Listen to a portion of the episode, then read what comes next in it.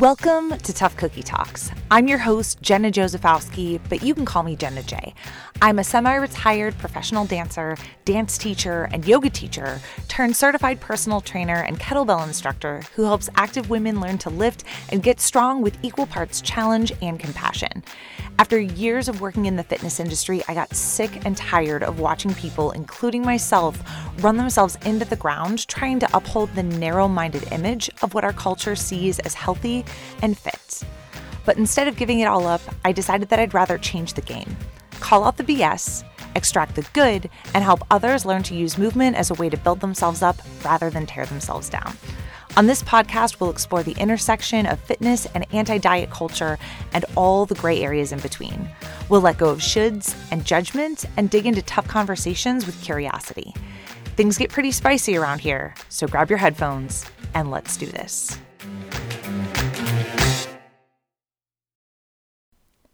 Hey, friends, welcome to Tough Cookie Talks. Today, we are back and I'm going to record a quick, shorty episode where we talk about strength training, um, specifically how it's boring as fuck. Good strength training is boring as fuck, and we need to talk about it. This topic came about as a result of not only some stuff that I've seen on the internet, but also a couple of conversations that I've had with clients recently.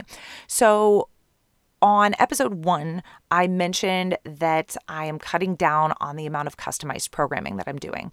And so I had a client that I've been working with for a super long time. When we first started working together, I was helping her come back from an injury. So we were just kind of paring things down, making it a little bit more simple, rebuilding her strength, all of that. And now that we've been doing it for over a year at this point, a couple of weeks ago, I suggested that she was ready to come back to my regularly scheduled programming, if you will, the templated programming that I use for Tough Love Strength Club members. And she was a little uncertain about it, but she agreed to try it. I never make my clients do anything they don't want to do. So I was like, hey, if you hate it, we can always try something different. But she pleasantly surprised herself and she's like, oh, I thought that I was really behind, but turns out I can actually do all of these things. And I was like, yeah, you can. And then I was having a conversation with another client who's been working on some barbell programming with me recently. And she mentioned that she was really excited to start learning some more complex, I think was the word that she used, barbell stuff. And I was like, I got to be honest with you, the barbell itself is kind of the advanced part. I think advanced was actually the word that she had used.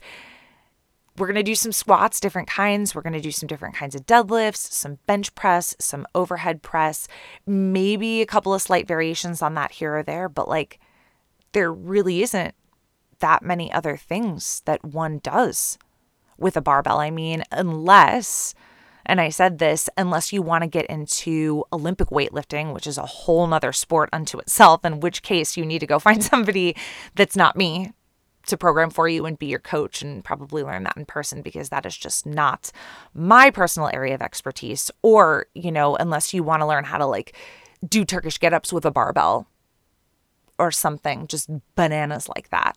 But I realized that a lot of us kind of have this perception around strength training that it being advanced means doing the most like ridiculous, outlandish things. And I think things like TikTok, especially, um, but also Instagram too. I mean, really, any social media gives you this impression that you have to be doing like jump squats on a Bosu ball, balancing a medicine ball on your nose like a goddamn seal. But I have a secret to tell you. When it comes to lifting weights, being quote unquote experienced doesn't necessarily mean that you all of a sudden unlock all of these complicated and fancy exercises, or at least not exclusively start doing those things. You're never going to graduate from things like squats and deadlifts and push ups, for example. And I want you to let that truth set you free. And so, in saying that, that might make me sound like a really basic trainer, but the basics work when it comes to strength training. There's a reason why certain exercises have become very popular and make appearances a lot of the time. Now, you can absolutely try to do burpees on a balance beam while balancing a stability ball on your nose if that sounds fun to you. But unless you're training to be a seal in the circus, it might not be the best use of your time. So, if you're not training for something super specific, aka being a seal in the circus, you're not missing out on much if you're not doing these kinds of things with your trainer. I'll be honest, most trainers post that sort of thing. Um, and I used to do it much more as a new trainer to get attention, not because it's actually how they train themselves, it's novelty. And so let's talk about what a good strength and conditioning program looks like when you're more experienced. I have a few different points here. And the first one is going to be that you make progress by using either different and or heavier equipment. So let's take a squat for example. You start out new to working out, you do body weight squats. You get better at that, then you might add a weight, hold it in front of you, you're doing goblet squats. From there, that might become easily, because I'm a kettlebell nerd, my next step for a client might be a double kettlebell front rack squat because you can add a little bit more weight with those two bells in the front rack position. From there, you might move on to something like a barbell back squats. Different equipments, getting heavier. Yes. Do we all of a sudden stop doing squats altogether? No. Not necessarily. I mean, not unless you have some sort of like major traumatic injury that means that you can't do squats anymore. It's not like they ever just go away. You know what I mean? And the squat is just one example. There are a lot of different basic movement patterns that exercises tend to fall into. But those exercises don't just go away. So, the next point is that you're able to increase your training volume. That's another way to advance. So, examples of that would be doing more repetitions of that squat with the same weights. It would be doing the same amount of squats, but with a heavier weight. It would be doing more sets of squats over the course of your workout or over the course of your week or your training block. So that's just increasing the volume, the amount of weight that you're moving over any given period of time. Another way to advance this is that you're switching up the tempo. So, in the example of the squats, you might do your squats slower and spend more time under tension while holding the weight you might do your squats at a faster tempo to build more explosive power. You might add pauses, simply holding at a different point during that squat. And there are endless ways to play with that tempo. So, adding fancy is just one way to progress, but it's definitely not the only way. And it's not even the most effective way if getting stronger is your goal. So, you can do fancy things. You can squat on a Bosu for example. You can learn how to do a pistol squat. You can jump squats. But at the end of the day, a squat is a squat is a squat. And that might come as a surprise to some of you, I think. But hopefully, it makes you feel encouraged about where you're at right now and also gives you some validation if lifting weights doesn't always feel like the most fun or even, dare I say, like the most quote unquote joyful workout for you.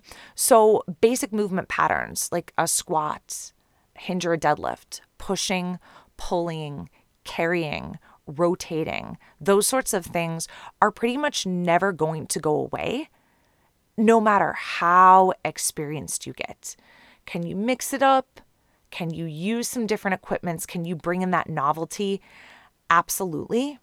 But again, adding that novelty is not necessarily going to be the best way to get stronger unless you have a very specific goal. And if you do have a very specific goal, especially when it comes to sport specific stuff, thinking right now about my dancers, there are all sorts of things that appear to be novelty that might actually be greatly helpful for somebody who is training to be a dancer and maybe not so helpful for somebody else. So it always depends. That context is important, it does matter. And if that novelty, I guess, is something that's important to you just to keep your brain mentally stimulated, great. I say tell your coach that, but know that if you're not doing that, you're not necessarily missing out on much, and that is okay. Good strength training can get boring sometimes. It is okay, and it usually means that you're doing it right. All right. All right. So that's all I've got for today. Have a great rest of your day. Have a great week. And we will talk soon. Thanks again for tuning into Tough Cookie Talks. I'm so glad you're here. If you want to learn more about me and how we can work together, visit my website, itsjennaj.com, or follow and tag me on Instagram at itsjennaj. I would love to hear from you. If you like this episode and want to hear more, make sure you click subscribe and follow along so that you don't miss a single show. Then take a moment and leave me a five star rating and review so that we can help this podcast and this message reach even more people. Have a great week, and we'll talk soon.